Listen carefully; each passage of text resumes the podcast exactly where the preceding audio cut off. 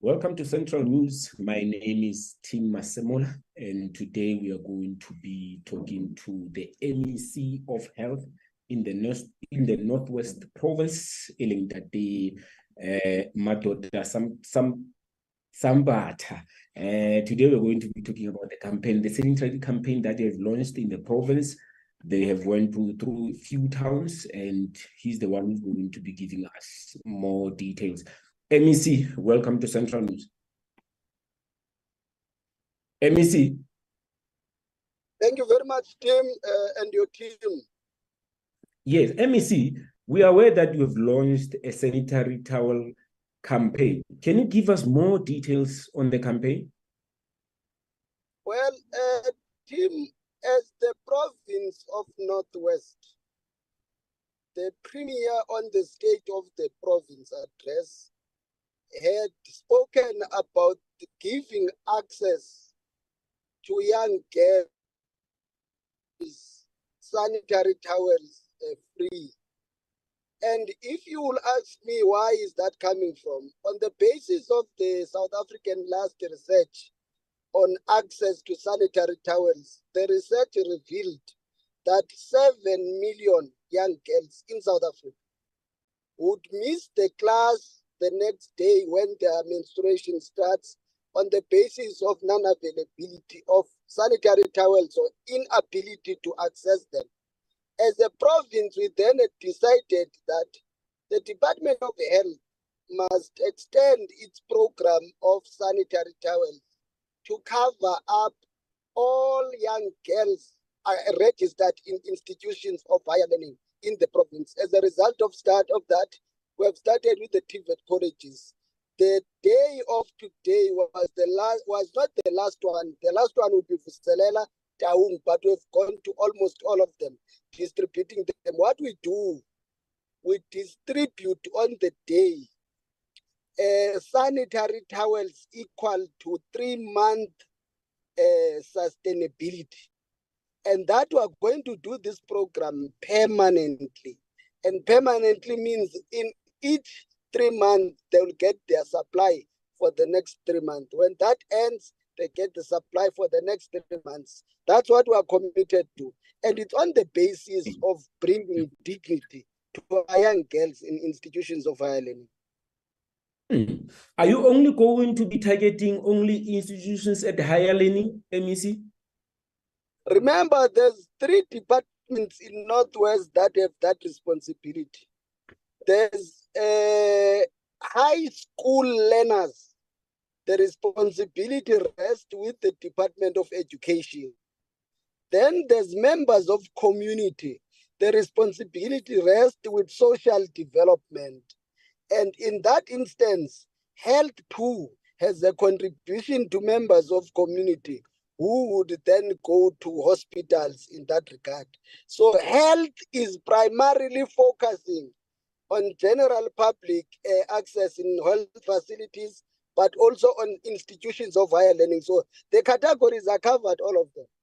Yes, but the question is, how did you come up to a conclusion that let uh, as the department let us target the the Department of Higher Learning? Because somebody might say, yes, they are targeting the Department of Higher Learning, but those who are in TVET colleges, they still get money, the the, the NSFAS money, so it can maybe partly assist them? No, that's not what we, that's exactly why we are in, intervening with them. We don't yes. want ma- themselves to receive NSFAS and later have a deduction of a natural occurrence. Remember, menstruation is not like sex. Sex is optional. Menstruation is not optional on young girls. In actual fact, it is a com component of building up to pregnancy. So we are taking off the pressure of either compromising money for transport or taking from your NSFAS.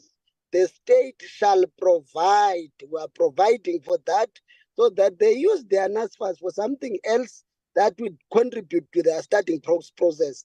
But beside that, here's the fact 7 million in South Africa miss the next class on the basis that they have no access to sanitary towels. Once you are in a program of NSFAS, it therefore suggests that you are a state responsibility because out of assessment, the reason you are given NSFAS is proven that you are from a family that can cannot afford everything. So we're covering that gap. Yes, MEC, one of our one of our viewers from your province, I'm going to quote him, Lawrence. He's saying, "I like the initiative. It will be greater if it was launched in the rural or farm schools. TVET colleges uh, are better because uh, already they have a way of getting sanitary pads. But at the same time, he's saying, well done to the Northwest Department of, of Health. But at the same time, MEC, what are you saying to the statement that he's making that uh, the department could have maybe uh, checked the, the, the farm schools? There's two options there. A farm school, which is a high school, it's catered for by government provisions, by Department of Education. But in an instance, there is a special request for intervention. We will intervene even in those that are catered for by Department of Education as health. We will not stop. Here's the reality. We are government. On the basis of the increase on HIV and AIDS infections, we decided to have a program to provide condoms free. And like I said, sex is optional, yet menstrual period is not optional, it's nature. Whilst we provide for condoms free, we could not provide for young girls who had needed help on sanitary pads, and the province is doing that. So we have no problem to go to anyone who indicates the need for as long that is within our program. But as I am saying, a farm school necessarily would be covered under Department of Education. But we were going to add an element that seeks to also go to farm schools so that we attend to rural young women who may not have access to a TVET but would be based in a farm school. But those that are in the institutions of basic educations, not higher learning, they are covered under education. Yes. MEC, let us come. You, you also mentioned uh, the question that this campaign is going to be a permanent one. And we all know that with government, there will be hiccups there and there. How are you going to make sure that this campaign runs smoothly without unnecessary hiccups? In fact, if you would have checked the pronouncement, this was covered in my budget speech in May. And in May, I said I'm going to launch it uh, in August. From that time until now, preparations have been smooth. In fact, more than 40% of the sanitary pads we have distributed are a contribution of health delivery partners. We are joined in the program by Shout It Now, by Oram, by Right to Care. So we have a variety of stakeholders who have came with us and said, yes, MEC, we agree this is a necessary program. In fact, what we will do this first distribution is done by the MEC.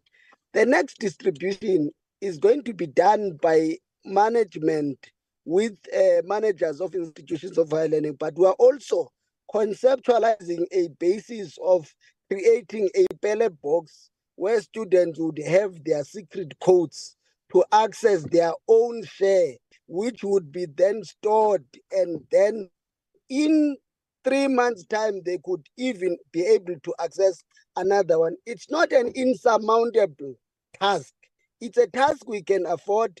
It's a task we want to ensure that young women, and in this program, we are not only focusing on sanitary pads, we are focusing on the whole element of adolescent, young, youth friendly services so that in institutions of higher learning, we again have health clinics so that young students access the if you can read a report on CTOP, CTOP is choice of termination of pregnancy.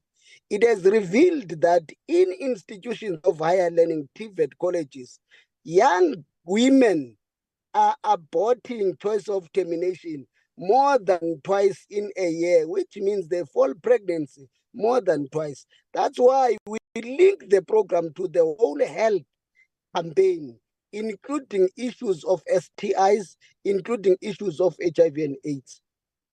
Hmm. In three minutes, your last words, MEC.